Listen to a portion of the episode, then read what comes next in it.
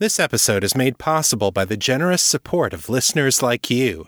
For more information, please visit patreon.com slash author Chris Lester. You're listening to The Raven and the Writing Desk, the weekly podcast about the writings of Chris Lester and Liminal Corvid Press. This is episode 144. Hello, listeners. Welcome to The Raven and the Writing Desk. I'm your host, Chris Lester, the creator of the Metamor City story universe. You can find more of my work at chrislester.org and metamorcity.com. This is the show where I share my fresh new fiction with you, available in audio for the first time anywhere. So, let's get started with this week's story. Today I'm bringing you Chapter 2 of my Metamor City novel, The Lost and the Least. If you missed last week's episode, be sure to go back and listen before continuing on with this installment. Also, remember that this is the sequel to Things Unseen, so if you haven't read that book yet, you can find it for sale on Amazon and Audible. Finally, the end of this chapter contains some explicit adult content, so if you're listening with kids in the room, you might want to put on headphones for this one. And now, here's the story.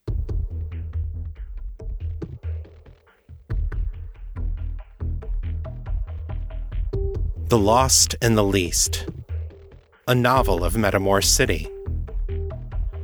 Written and read by Chris Lester. Chapter 2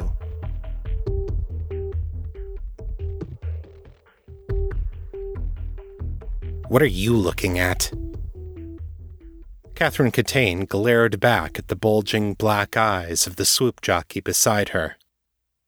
The little theriomorph ducked his head in submission, his scaly tail curling up against his pudgy body.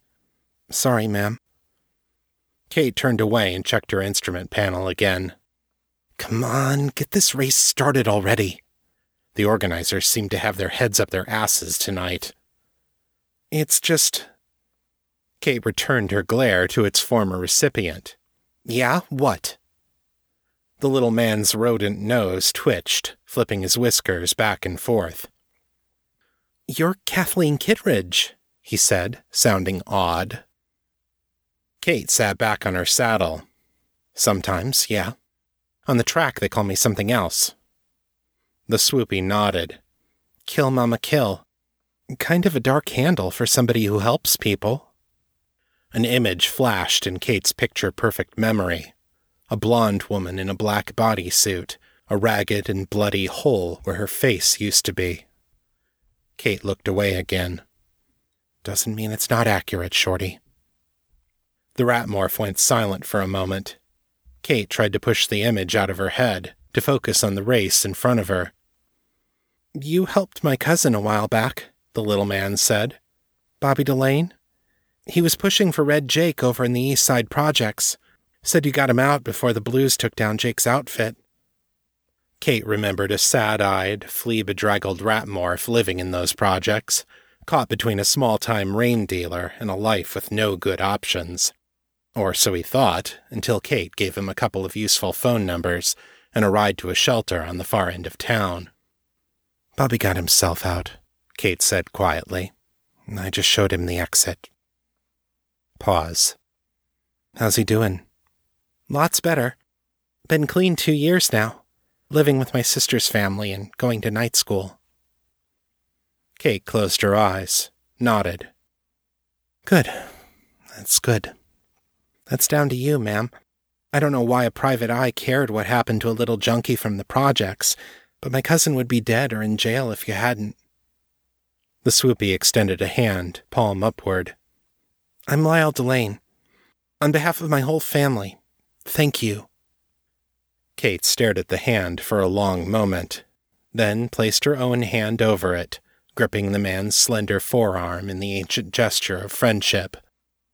Sure, she said, but don't think I'm going any easier on you in this race because of it. Lyle grinned a buck-toothed rodent smile. Wouldn't dream of it.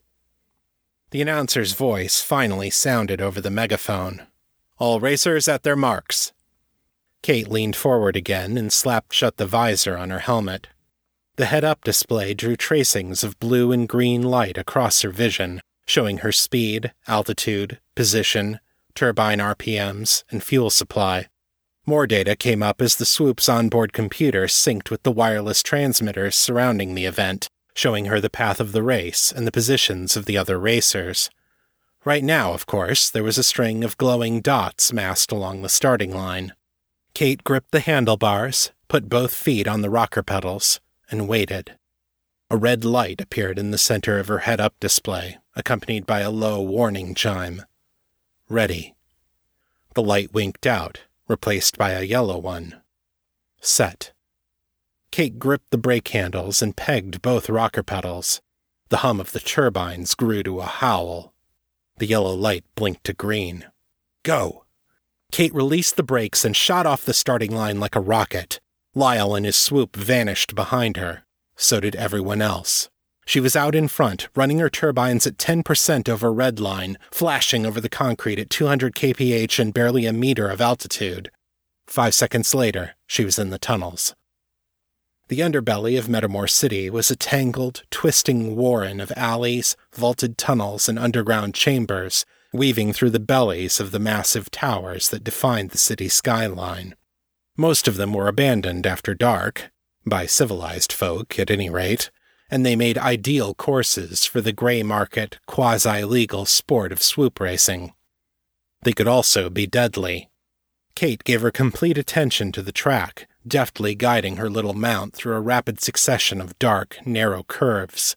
The swoop's front control vanes trembled as she cut around the turns, and she varied the speed of the left and right turbines to add an extra bit of yaw to the swoop's movement, the equivalent of drifting on a ground car.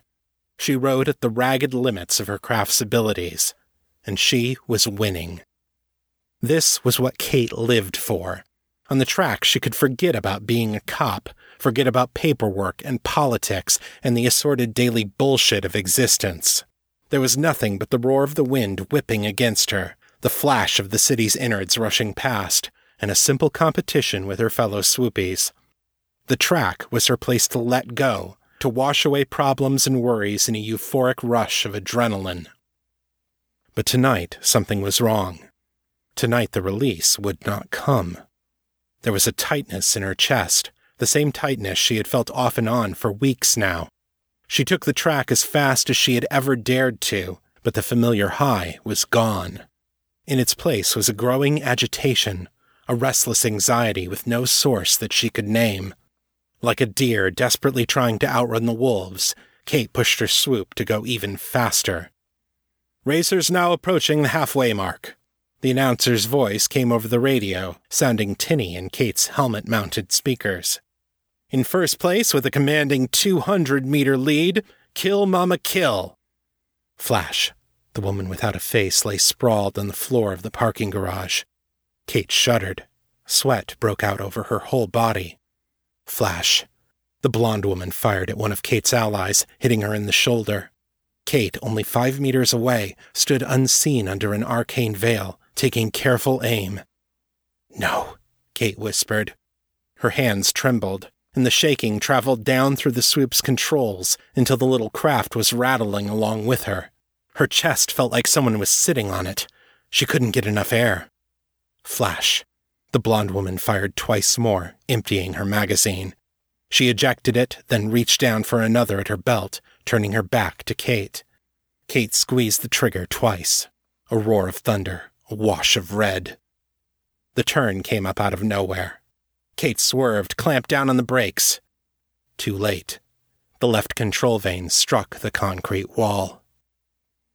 For a terrifying moment, the world seemed to freeze. Kate was suddenly very aware that she was sitting in a saddle on top of a flying engine traveling at over 200 kilometers per hour. Then, with a loud snap, the control vane snapped free of the swoop. The world spun, and Kate felt her body thrown clear of the swoop. A shimmering orb of yellow light sprang up around her, and then the ground rushed up. She tumbled, arms and legs flailing, as the shield spell bounced her along like a giant rubber ball, every impact deforming the shield and sapping her kinetic energy. It felt like being beaten with sandbags by an angry giant. At last she came to a stop, and then the yellow orb winked out, leaving her in darkness on the floor of the tunnel. The radio crackled in her ears. Racer down! Kill Mama Kill is down, the announcer said. Medics to marker 373. All racers watch out for the crash at 373. Kill Mama Kill, stay low. Help is coming. Kate barely heard him. Terror gripped her, unnameable and overwhelming. Her heart pounded, and she still felt like she couldn't breathe. She pulled off her helmet and tried to gasp for air, but her diaphragm didn't seem to be working right. She couldn't see anything. Even lying flat on her back, her head swam with vertigo. Oh, gods, I can't breathe. I'm going to die. Light appeared in the tunnel in the direction she'd come from. But before she could decide whether to wave for help, the other racer flashed over her and disappeared down the tunnel. A dozen more came in the seconds that followed, all of them steering as clear of Kate as the tunnel's dimensions allowed. She watched them swarm past like enormous, angry fireflies, and then they were gone. All but one. Behind the pack, one swoopy came slowly and carefully up the tunnel, his headlights sweeping back and forth over the ground. When the light fell on Kate, he straightened out and pulled up to a stop near the tunnel wall. A moment later, someone was at her side. She couldn't see who it was. A little hand took hers, held it gently. Easy, a man's voice said, in low, calming tones. Easy. Breathe. Breathe, ma'am. Kate tried to speak. Couldn't. You're okay, the voice said. You're safe. The medics will be here soon. You're going to be all right. Just breathe. In. Out. Kate gripped his hand tightly. She closed her eyes, tried to focus on her chest. In. Out. Something released inside her, and air rushed into her lungs in a ragged gasp. In. Good, the calming voice said. Hold it.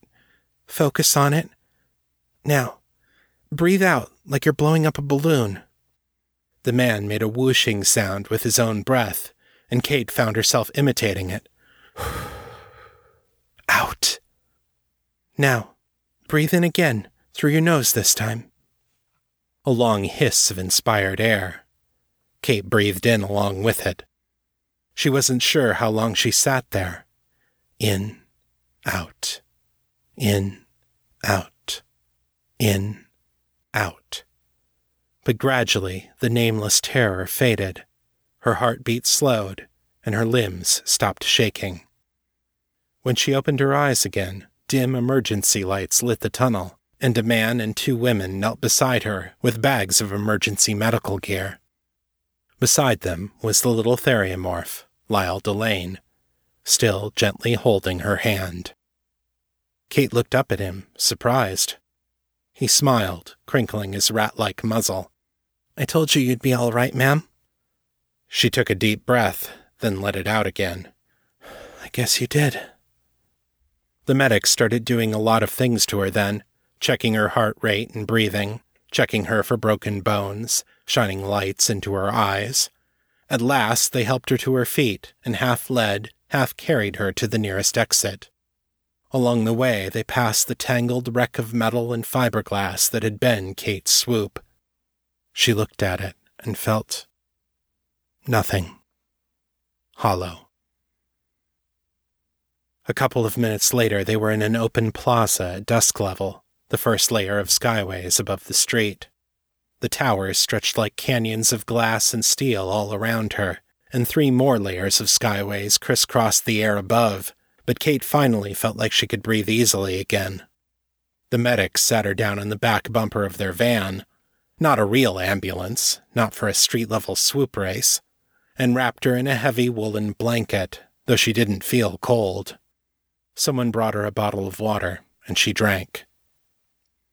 After a while, a skimmer pulled up next to the plaza. It was black and red and looked sleek, fast, and predatory. A man got out, a tall, lithe, and handsome fellow, with pale skin and short, stylish black hair. He wore no shirt in the warm, humid night air, but the beautifully sculpted muscles of his abs and shoulders needed no further adornment. His amber eyes were tight and worried as he approached. Is she all right? he asked the nearest medic. They told me there was an accident. She'll be fine, the medic said. Her suit's crash protection system worked perfectly. She'll be bruised all over, but that's it. The man came over to Kate, stood in front of her. When she didn't respond, he gently took her chin in his hand and raised it until she was looking into his eyes. Hey, you okay? It didn't matter what his body looked like. Kate looked into those eyes, and there was no confusing him for anyone else. John. Yeah. Yeah, I'm fine. His look said he didn't believe it. Let's get you out of here. He looked at the medic. She's free to go? Of course, the medic said. Nobody here is going to tell the police about this. John's lip twisted up at the corner. Right. Can't have any police finding out what goes on down here. That would be a disaster. He helped Kate to her feet and led her to the skimmer. She left the blanket behind.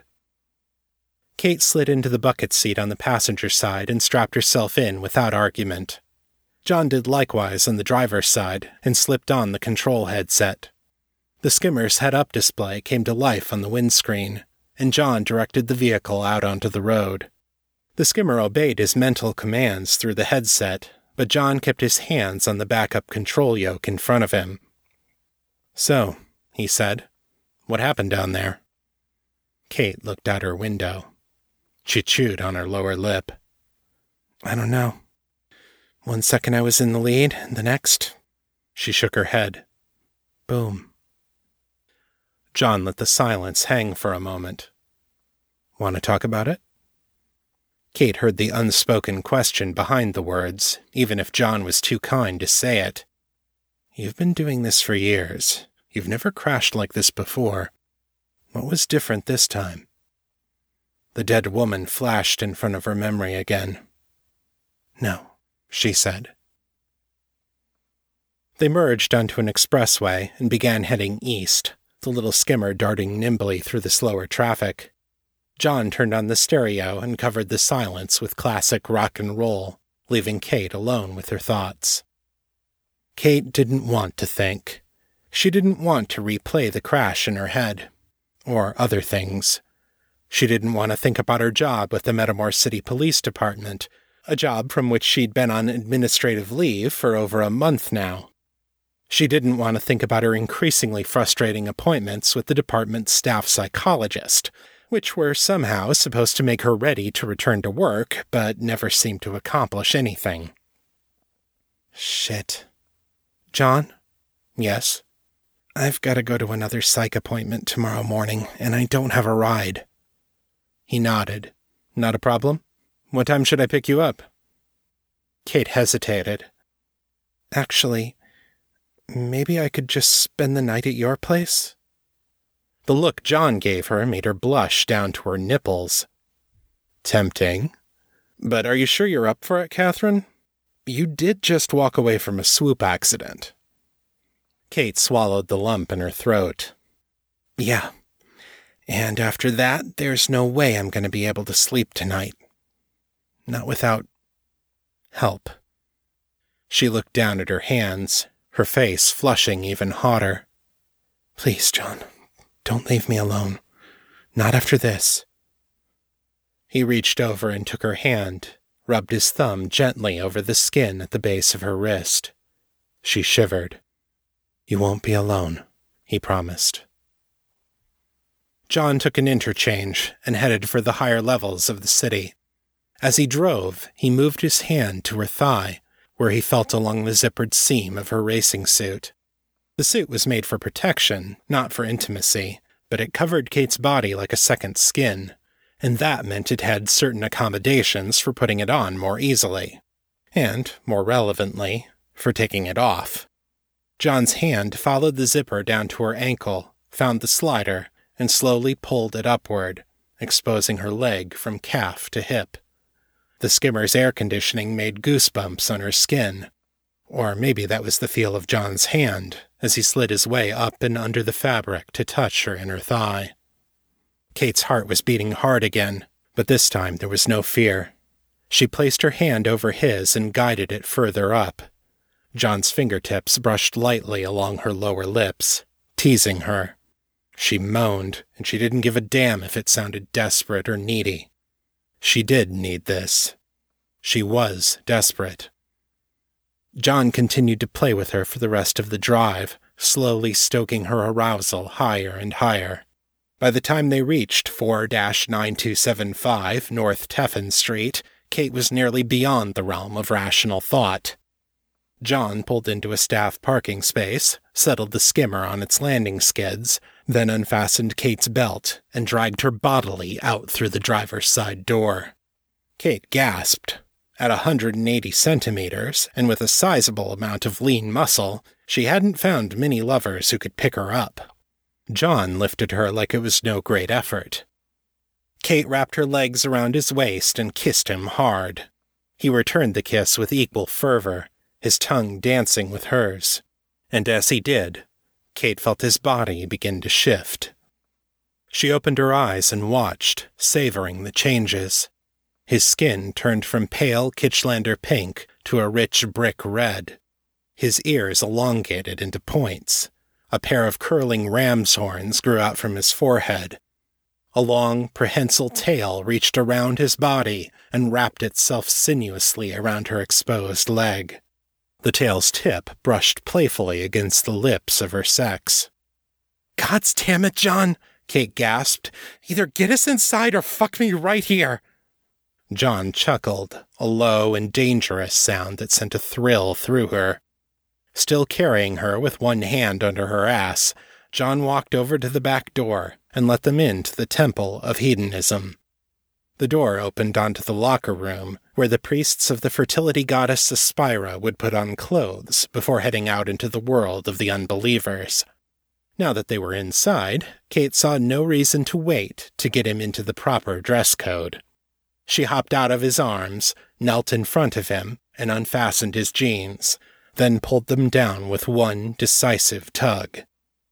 John's cock was everything Kate could have asked for in an incubus, and no matter how many times they slept together, she still had to stop and admire it. It was long and thick and beautiful, a darker shade of his brick red complexion, and she could always, always count on it to be hard when she needed it. She grasped the base of his shaft and smiled up at him, then took him into her mouth. She rolled her tongue around the tip and breathed in his musk, man scent mixed with cinnamon and sandalwood. She sucked and pumped him with her hand, and he moaned, his cock growing even harder. She rose to her feet, grinning, and quickly stripped out of her racing suit and underwear as John dealt with his shoes and the pants around his ankles. With both of them now naked, Kate put her arms around his neck and hoisted herself up into his arms again. She kissed him hard. Why don't you use that super strength of yours and take us to a bed? she purred. John grinned back. Whatever the lady wants. He took her to his room in the priest's quarters, where he laid her down on a luxuriously soft, king sized bed strewn with pillows. Kate wasn't interested in any further preliminaries. As soon as he climbed atop her, she grabbed his cock and guided him inside. She closed her eyes and gave herself over to sensation, the delicious fullness, the sparks of pleasure that ran from pussy to clit to nipples to even the tips of her fingers and toes. Orgasms grew, crested, and subsided, four times in succession, each one stronger than the last. And each time she came, Kate felt something else, too. From a spot two finger widths below her navel, in the mystic center where she bound mana to her life force, Kate felt herself opening up to John, a lowering of barriers. John's aura opened as well, revealing the dark, bottomless hunger within him. Kate sensed it, knew it for what it was, but she was not afraid. She let her power flow into him, feeding him, sustaining him. She knew what it was like to be empty inside. Nor did feeding an incubus come without benefits. As the power flowed out of her, her brain's pleasure center exploded into overdrive. A rush of euphoria flooded through her, washing away any semblance of coherent thought. She had no idea how long it went on. It didn't matter. She trusted John not to take too much. John groaned, both with his climax and with the pleasure of feeding on a willing companion. He closed his aura, shutting off the flow, then drew out his cock and settled on the bed beside her. In the aftermath, Kate felt the euphoria fade into a warm, gentle bliss. She felt detached from her own body and emotions, floating, peaceful, pleasantly numb. And there, at last, she thought no more about death or destruction. With John's warm, comforting presence beside her, Catherine Catane finally, mercifully, fell asleep.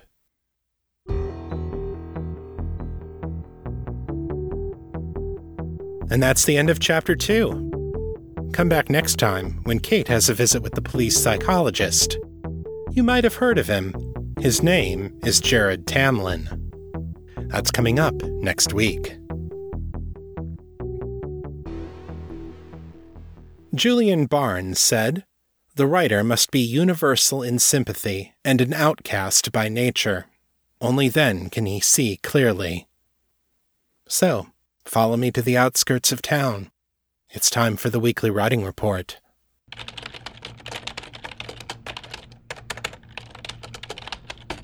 I wrote 1,162 words this week over the course of two hours for an average of 581 words per hour. I wrote on three out of seven days this week. If you've been a long-time listener of this show, you know that I've been having a hard time getting back into a daily writing routine after finishing The Lost and the Least. I've tried dipping back into several different projects and wrote a few short stories, but nothing grabbed and held my attention. I kept thinking about the next book in Kate's story, though, so this week I've decided to follow that inclination.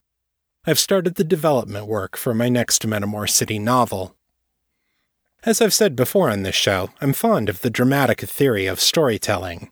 This is a system that was developed by screenwriters, but I found it useful for planning my last few novels. Dramatica uses story as a metaphor for the human mind trying to work through a problem. Each major character represents a viewpoint or perspective on the problem, one of those warring voices inside our heads that tries to sway us in one direction or another. For example, in Making the Cut, Fiona was the voice of logic, while Rebecca represented emotion. Sasha was the voice of faith, and Callie was the voice of cynicism. Each of these perspectives is important because they ensure that the story mind is considering the question from all possible angles. This week I started mapping out the story mind for the new novel, which is called None Shall Dwell Within, I realized that in this story I actually have two separate story minds for two separate subplots, one of which is focused on Kate and the other is focused on Jared. Kate and Jared represent opposite sides of the same story question, and by looking at both sides in parallel, I can get a deeper exploration of the story's themes and ideas. This is a valuable thing to realize this early in the process, because it'll shape how I structure the story and how I flip back and forth between these two plot lines as the book progresses. And now, the feedback. Eric of Georgia writes Dear Chris, First, I wanted to say that I geeked out a bit hearing you read my previous feedback. You even make my writing sound good. I swear, if phone books are still a thing, you could read one and it would be awesome. Today, in the lead up to St. Patrick's Day, my daughter's daycare had a quote unquote leprechaun show up and make a mess of the classrooms. I guess the idea was to show off just what a trickster leprechauns can be. I think the teachers were expecting the kids to be amused and excited, but instead they all seemed to be really bothered by someone coming into their classroom and making a mess. Probably a good thing that they learn not to trust Fae. At dinner, my daughter kept asking me more and more about leprechauns, and I'm trying to tell her everything kid friendly I can remember about how they are tricky little rules lawyers. My wife and I could tell she was still bothered by the whole leprechaun thing. At that point, I did what any parent would do and told her that our dog was very good at keeping leprechauns away, and he has never let a single one in our house. That almost worked, but she still wasn't quite okay with leprechauns. So I just said that if it got to be too much for our dog to handle, I would call my friend Janus Starson of the Lothanasi, and he could put up a few wards to keep any other leprechauns away.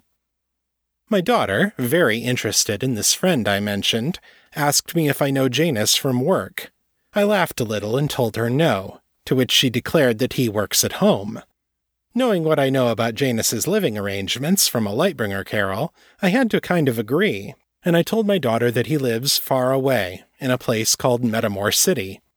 Well, I think that finally put her mind at ease, so I guess the Lothanasi just scored another victory against Fey incursions, I should probably wait a few more years before I tell her what Janus did to Santa Claus.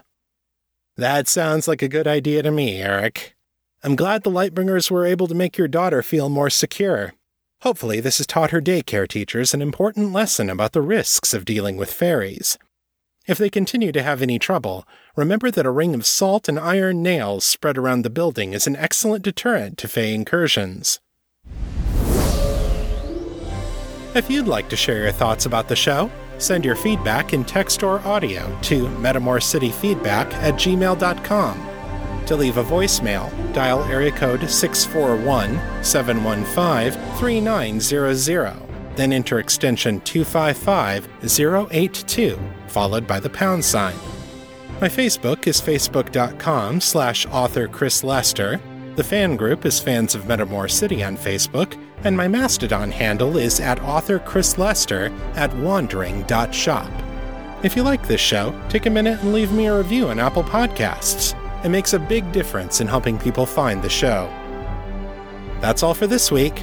I'll be back next time with more fiction, fresh off the writing desk. Until then, keep it on the bright side. This is Chris Lester, signing out.